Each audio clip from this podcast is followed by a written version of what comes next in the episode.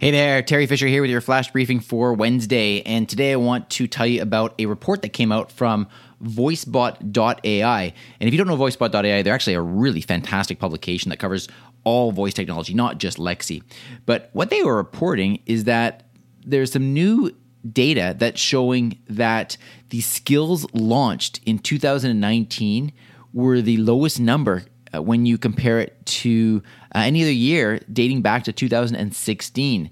Uh, the, the, reason I want to highlight this with you is because they also did publish some Canadian numbers, and I just want to give you a sense of what the numbers are in Canada in terms of the number of skills that are in Canada right now.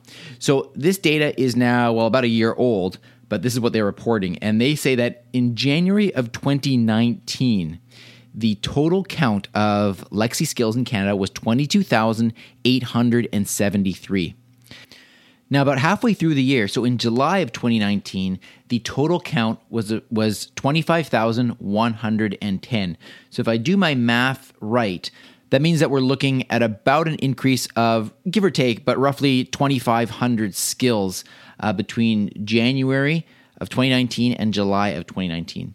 And then they reported the number of skills that are out as of January 2020, and that number was 25,950. So that's only been about an 800 or so uh, increase in the number of skills in the last six months of 2019. Why that is, we're not totally sure.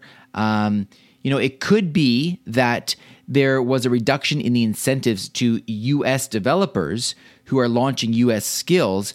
And if there's a reduction in incentives, then they may also be less likely to be producing skills for Canada as well. So this may have an impact on the skills that are coming to Canada. It's hard to say. It's it's interesting, uh, and it's data that'll be interesting to continue to follow and see if there's any uh, uptake on this uh, going forward. I still obviously think that uh, Lexi is just gaining traction when it comes to users. So um, hmm, we'll have to keep an eye on this. Interesting stuff.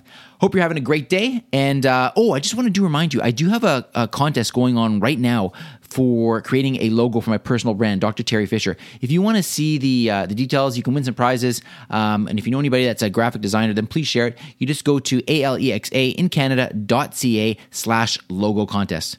Oh, and one more thing. There's, there's, so much going on. It's hard to keep hard to keep track of everything. Uh, today, I have I am hosting with some other colleagues a Voice First Health uh, online book launch and conference. It's completely free. If you are interested in voice technology and healthcare, I encourage you to join us. You just go to voicefirsthealth.com/live, and uh, you'll be able to register there. And I hope I'll see you there. We start at uh, 12 p.m. Eastern Standard Time. Talk to you later. briefcast.fm